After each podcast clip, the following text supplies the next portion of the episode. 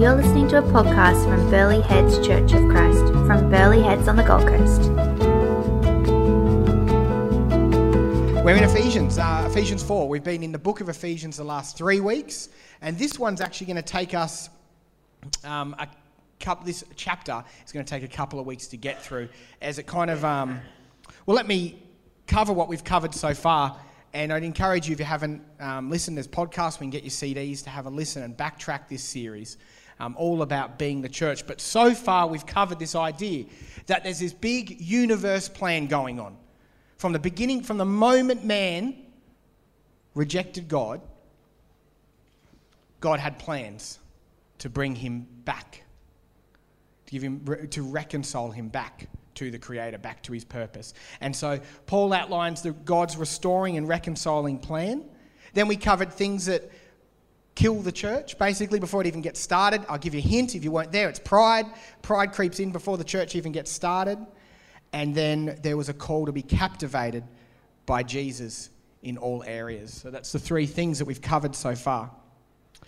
This kind of unites with Paul talking about a household at the end of chapter 3. And just to remind us of our kind of our vision here as a church is around that our vision is a unifying, inviting, restoring, ever growing family table that has Jesus Christ as its center. We want to look like that household for Christ.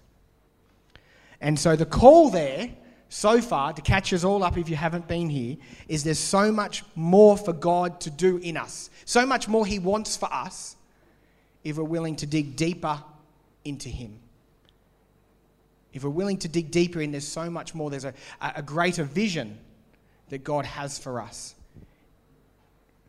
Exactly what Ray was talking about during communion, if we want to lean into, not just thanks God, we can do that as well, but also go, thanks God, what do you have for me? Where you've, he's empowered us towards a vision. And so he says in the verse that just was read by Jess, I urge you to walk in a manner worthy of your calling in today's language, that might be I want you to step up.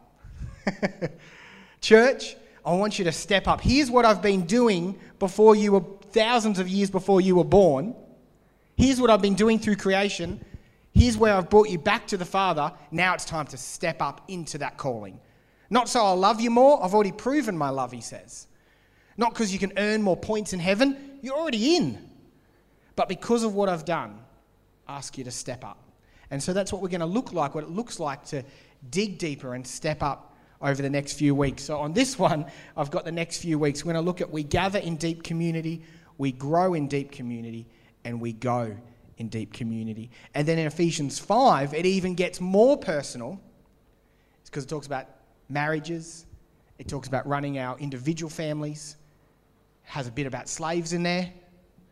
So it gets even a little bit more personal as we hit Ephesians 5. So it's gonna, I'm excited for the next few weeks. And please be praying that God challenges and encourages us through his word towards Easter. How crazy is that? I just said Easter. But it's not that crazy because it's coming. I mean, the Easter eggs were out on Boxing Day. So not that fast, but Easter's coming. So, question for today What does it look like to gather in deep community? I'll say it again we're operating on half the screens today. What does it look like to gather in deep community? Let me read again just that first part that Jess started us off on as we take go through the start of Ephesians 4. I, therefore, a prisoner for the Lord, urge you to walk in a manner of the, your, of the calling to which you've been called. Step up, church. That's what he's saying. With all humility and gentleness, with patience bearing with one another in love, eager to maintain the unity of the Spirit in the bond of peace. There is one body and one Spirit, just as you were called to, one hope that belongs to your call. One Lord, one faith, one baptism, one God and Father of all, who is over all and through all and in all. But grace was given to each one of us according to the measure of Christ's gift. Therefore, it says, when he ascended on high, he led a host of captives and he gave gifts to men. There's one word that gets repeated there. Anyone want to guess that one word that said a lot? Yep, you picked up on it. One. There's this one word he says a lot. One, he must be trying to tell us something. And it's this that there is a call to be the church, to be one together, one community, share one hope, one faith, one mission. All different lives, but to come together as one community. That's pretty much the message this morning. Except for, I could stop there, except for, as we've discussed the last few weeks, that's actually really hard. like, really, really hard. And most of my sermons lately are convincing you, reminding you how hard it is because we want to know the enemy, right? We want to know what we're up against. Because I believe the moment you step out of here, for the next six days, if you, unless you wear headphones and you sit in a black, dark room with the door shut, every message coming out of our world has a different one. And that one being ourselves. The radio, the TV, the newspaper, every message is telling you there's one person that's important, and it's you, number one. The idea of community, deep community, is actually really foreign in today's context. Your worldview, your opinion, your empire, your status, your dream, your vision, your comfort, your wants, your desires. And it's not just, it hasn't, it hasn't left, it hasn't, the church hasn't been protected from this. We've actually adopted, when I say church, by the way, I'm talking wider than this church. Every church has adopted this language. We say it here. How's this? I just don't go to church, is the language. Firstly, no one's ever gone to church, ever. According to the Bible, we are the church. It's a small difference, but you can see the language has even entered our church. Oh, I don't attend that church. No, of course you don't, because the church is a body. That's like the arm saying, Oh, I didn't attend body today. you are the church. You are the body. Thank you for that laugh. That was meant to be funny. Thank you, John. That's what elders are for. I appreciate it. Thank you. Firstly, we don't go to church, you are the church. And I'm really sorry if you've heard um, that you can, um, that being a church, being part of a church and being a Christian is something that can be separated. Not my words, but Paul literally says to dig deep community, to have a deep faith in Christ is actually a collective. There's actually a community involved with that. The ecclesia, the called out, the church. It was God's big plan. I'm not heartless to the fact, and we know this, that 99% of the people that say, I don't attend church, but I love Jesus, it's because I hurt. So I'm not just cavalierly saying, get over it. Not at all. Churches can be really painful, can be really hard, can be really difficult. Um, I get that. So I'm not just saying, if you've been hurt by church, if you've been hurt by a pastor, if you've been hurt by a leader, really, not saying that cavalier, but it's, it's still hard, but it's still our calling. And that's why I love the language Paul uses. Listen to this. He says, with all humility and gentleness, with patience, bearing with one another. If I went out for an ice cream today after church, I don't bear with the ice cream. That's strong language. If I go on date night with my wife, hopefully I'm not just bearing with her. Hopefully. If I go hang with friends, I'm not, oh, I better bear with them. Paul is saying, in that word alone, this is tough. Bear with them. Some days there's good days, some days you just got to bear with them with humility and gentleness. Bear with each other. Paul knows it's hard doesn't change the fact that it's our calling as a church. This is the reality, and we talked about this last week. This is what it looks like to dig deeper. You dig deeper, it's dirty, it's hard work. You're breaking tough ground. You're ploughing ground. Sometimes it's dry, sometimes it's hard. Digging is hard. Bearing with each other is work. But it's good work, it's holy work, and as Paul keeps telling us, it means we get to be part of God's big plan. And so we are called to commit to each other. Let me say that again. We are called to commit to each other. Say it one more time. If I could summarize this whole chapter, this whole book, even, we are called to commit to the person beside you. You're called to commit to the person across the room. That's the calling. That's God and each other. That's the start of the church. There's more to the church than that. That's the basis, that's the start.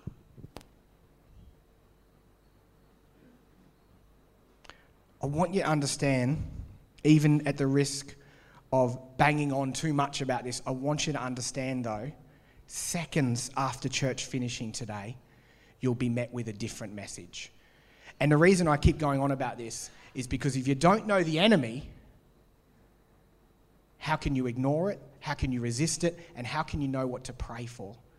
If we don't know how the enemy 10 seconds after walking out of here is going to take this message and turn it around to go, yeah, there is number one, and it's you, then how on earth do we combat that? How do we pray about that? How do we move further, deeper, wider, higher than that? Amen. So, so I want to use this example, this cultural example. I was um, clickbaited, they call it, this week. And if you haven't heard that expression, it's when you're on the internet and you see an article that says, Man found a hidden attic in his house. You'll never guess what he found. Click here. Now you're in the middle of sermon prep. You, you, you've got to do some work. You've got stuff to do. But what was in the attic? I need to know. And then after you've clicked on about seven different stories, attics, boxes, hidden treasure in the backyard, and so it's called clickbait because it's bait.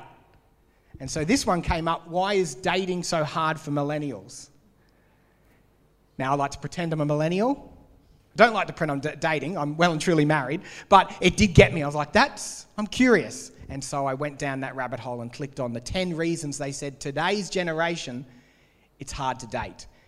And what I read gives me the perfect example of why being the church is hard for all generations, but is so foreign in the community right now. Let me read some of the reasons they said. And then, as you're thinking through these reasons, think about your church experience and think about how that correlates. Let me, let me start. So, this article gave me 11 reasons why dating is hard for millennials. It said, number one, people ghosting. That um, I understand that because I'm young and hip. I had to look that up. So, um, but ghosting means they don't end relationships anymore; they just disappear, like a ghost. There's something to be said about church in that. There's no commitment. Oh, I'm not leaving for this reason. Not going to go speak to the part. Like, ooh, just disappear. Ghosting. A hyper focus on sex and I'm going to widen that, there's a hyper focus on the experience. A hyper focus on every single date or every single Sunday, let's use it in our context, needs to be amazing. Unless, oh, it's done, you're dumped, I'll ghost. Woo. I can, there's correlation with what I've seen in churches right here. Competition, who can care the least. It's like, you want to sort of be cool enough that you kind of half care. Our responses are too strategic, saying that because people use profiles now, because people talk online, they can edit themselves. Churches, we all know at times that we have our Sunday best, which is good for God, to honour God. I'm not saying that. But a flip side of that is if we're pretending, how do we dig deeper? if we're hurting, but we're standing in there pretending to be happy, how does God enter that? How do relationships form when everyone's photoshopping their profile pic? How can churches grow deeper if we're all pretending to be awesome every single day? God doesn't want to deal with awesome. God didn't die for awesome. Didn't say while you were still all awesome, Christ died for you. While we're sinners, broken, let him in. We expect a perfection that doesn't exist. Um, we're overloaded with options. We talked about that last week. 250 churches on the coast, by the way, talk about options. Someone says something, I don't like it. Someone challenged me a bit deeper. Ooh, I'll ghost out. Ghost back into number 249. We're always stuck in the grey area. We've become content on being alone. Um, and we've distanced ourselves from being accountable to the pain we inflict on others. That's a big one. We hurt someone, it doesn't matter because I can just disappear. Paul says it does matter. Paul says bear with one another. Paul says work it out if you can. And we're all jaded. And I'm going to be honest, with 8% of our population left in churches, we're all jaded a bit. We've all got a story. Maybe you don't, and that's awesome. We've all got one story of one person that said something to us in church, and it's jaded us a bit. We're all a bit jaded.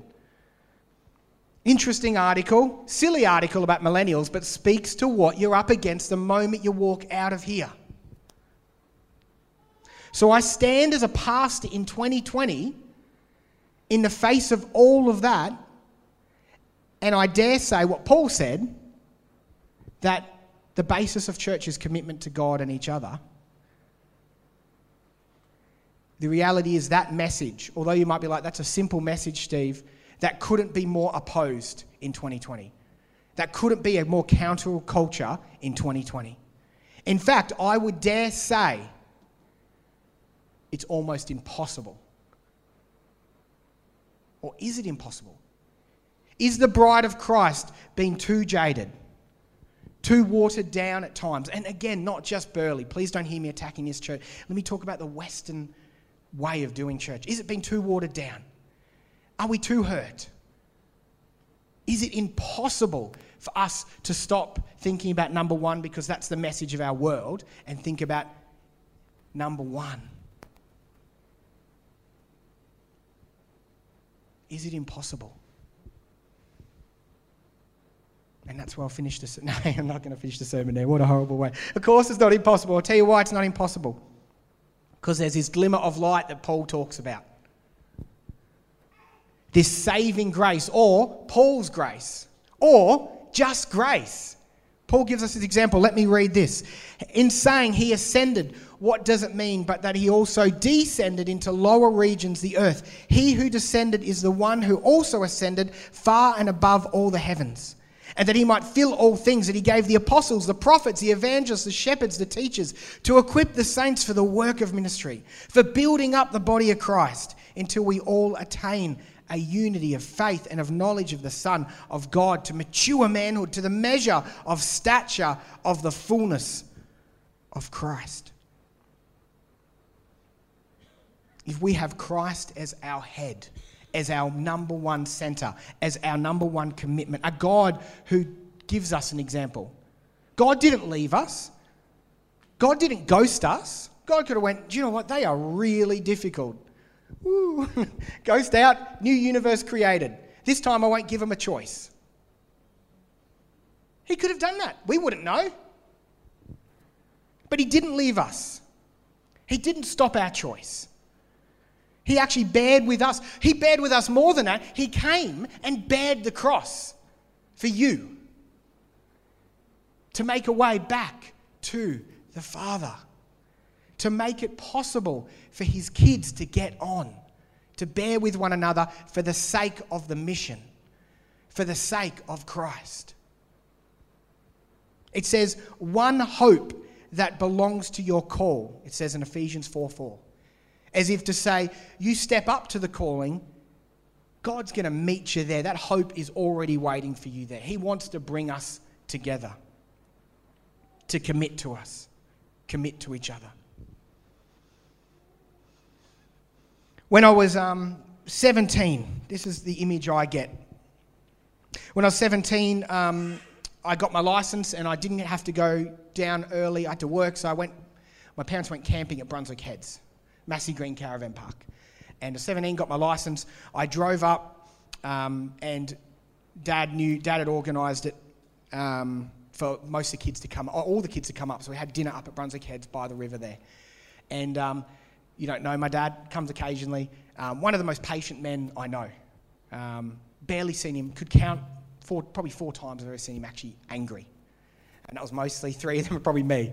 Um, like, that's Um, yeah, serious. That's not the joke part. Unfortunately, yeah, I was. Uh, it could be difficult at times. Um, you're meant to say what? What? Yeah, I know. Hard to believe. Um, no, no, sorry. So we go up to dinner, um, and my brother and me, very different, love each other, but we got in a bit of an argument over dinner, and someone punched someone else just in the arm, dead arm. So stop it. And one of us, yeah, one of us retaliated, and just this little argument, and and Dad gets up, and he just this is one of the four times, and he stormed off. Never does that. And to this, to up until recently, let's say up until about six years ago, how old's Aria? I didn't get it. I was like, cool, come on, Dad, we drove down, we just, it's just dinner. Me and Jace will get over it. And now I look back, and now I plan a dinner with my girls and Noah, and they can't get on. We go to a park, we go to the shopping centre yesterday just to have a coffee and a donut and get them a donut as well, and they just can't get on. They're fighting. And I think just for one second, just get on. And then I remember back, suddenly these memories come back, and there happened to be, Dad had prepared these steaks that night. He prepared a special dinner. I didn't realize that. He goes, My family's together. And his stupid boys, I won't call Jay stupid because that's what got me in trouble in the first place. his stupid, selfish son couldn't sit at the damn dinner table without fighting.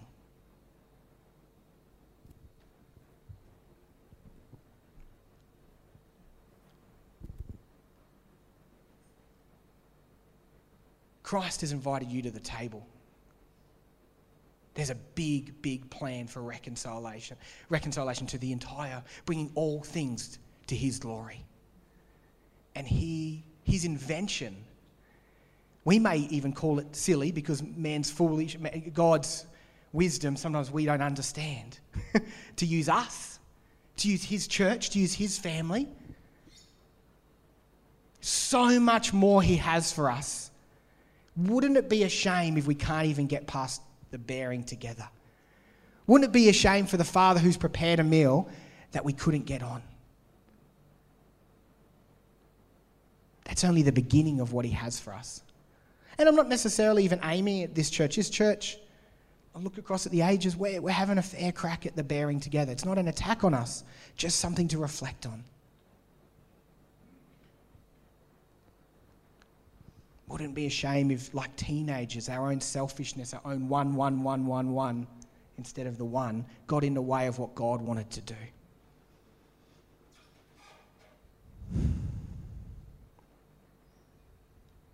He's inviting us to commit to the Father and then commit to each other. Our first step towards a deeper community is that. Not to commit to a service, not to commit to a thing, a style, a person. Don't do that. Don't do that. As in a person, a leader, a pastor. Don't. That's not what we're asking. We're asking to commit to each other. Now, there's a whole fivefold gifting thing there about prophets, evangelists, teachers. We're going to go back over that next week. So we're going to get there. I'm, that's too big to just skip over, but it's not the time and the place this morning to uncover that. But needless to say, one of the things God has given us so that we can get on, that we can extend the mission and extend the kingdom, is giftings. That's oversimplifying it, but that's that part. There's evangelists, there's people that have a heart to move the gospel forward into the darkness. There's teachers, there's apostles, there's prophets. We all have a gifting. We're all created differently. So there is an individualistic part, but it's so we can come together as one. So I want to tell some stories as I finish up this morning. Because as I think about it, how do you get practical with this? I don't, I don't know actually. What do I do now? I tell you to commit to each other. How do we, what do I do? Just, I, I actually got to this point in the sermon and goes, thanks, I'm there, but I don't know what to do at this point. So, what I'm going to do, I'm going to tell you some stories. And you're going to go, that's a story about someone here. And it's not, it's just a really common story in every single church.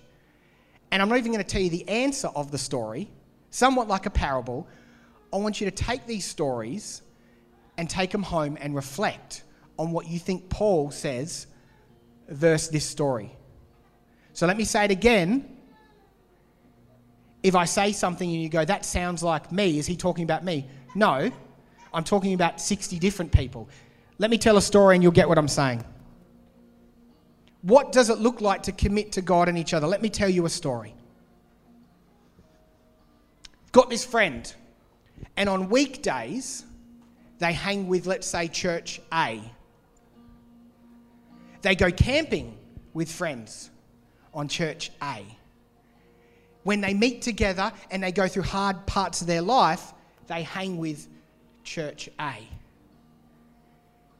They're married, and his wife connects a lot with other ladies from church A.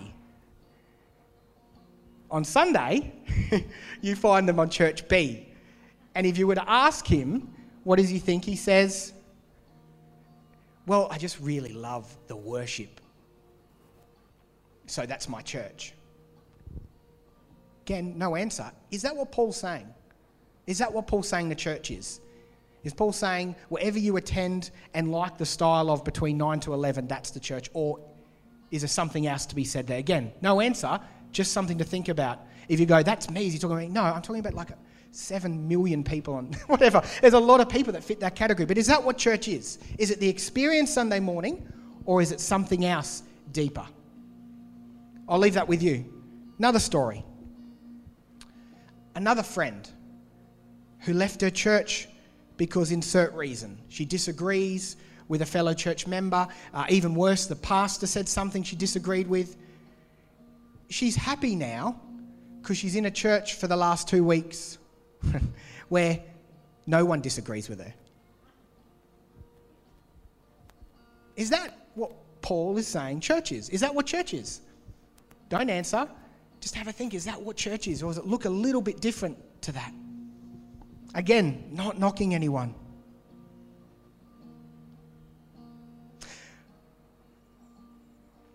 Another friend. I don't have too many friends, so just, it's all right. Another friend hates it when, that, when the pastor does that thing where they go, turn around and say hello to the person behind you.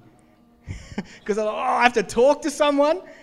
And he hates it even more if it's a short message because we end up in oh, fellowshipping. He says, I only come for the Bible. And he runs as fast as he can to get out the church. Okay. Is that what Paul says it is? Is that what Paul says it is? Is it just about a few things that you like, or is there something deeper there?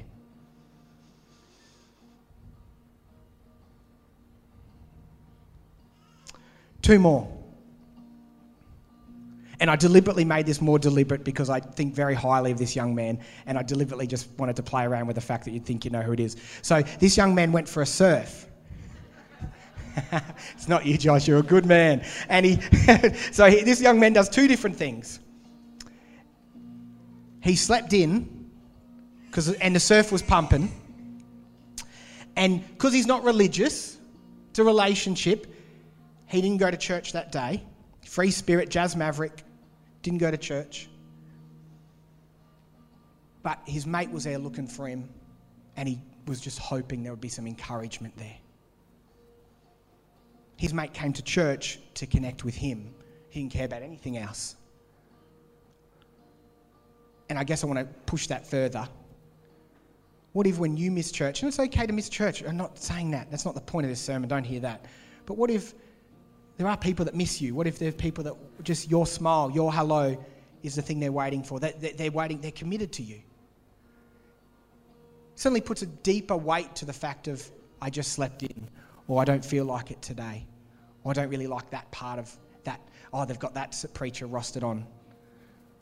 Oh, yeah, all right. I'll sleep in today. Maybe it's more than that. And then my last one young man in a different parallel universe or young man in a different scenario, he's committed to setting up church chairs every Sunday. He's band practiced 16 nights of the week.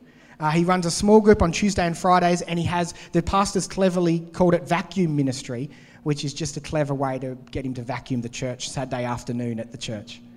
One time he fell asleep on the pew, so he gets up he, and he was stoked because he got to get up early Sunday morning at church and get to setting up chairs.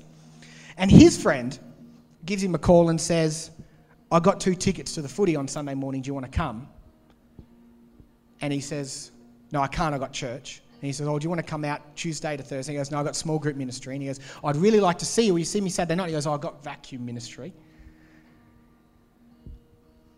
And so he never actually connects to the friend ever. Never actually gets to see him, never actually gets to show the love of Christ to him because he's so caught up with doing things in the church. Again, not bad, not wrong. Is that what Paul has asked us to do? Is it a commitment to things? I appreciate everything everyone does here, and we need the church to do things to run. But is it about individuals just doing it all, or is it a commitment to each other? Consider these stories. That's all I'm asking. Consider, go away and pray about it, and consider where you sit and what the church commitment means to you.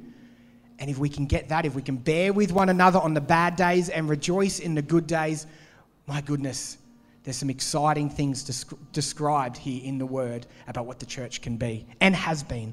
Prayer, consider, act. Let me pray for us and for Christ to stir in our reflections this week.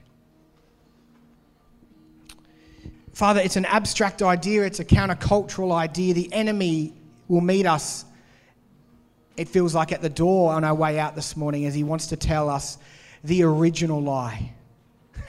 Is that what God really said? He said to Adam and Eve in the garden, Father. The second lie, you could be like God. You could be number one. Father, I pray about protection from that today as we leave the church. I pray that we don't hear that message from the world, Lord. Rather, we hear a counter message which says we can dig deep relationships with each other through Christ. We can wrestle and disagree at times and have tough conversations and break bondage and see this world reconciled through your invention that is the church representing Jesus. And so, Father, I just pray you challenge us this week as we move forward as a church about what it looks like to commit to the person on the other side of the room.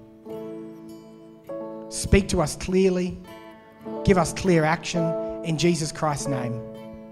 Amen. Thanks, team.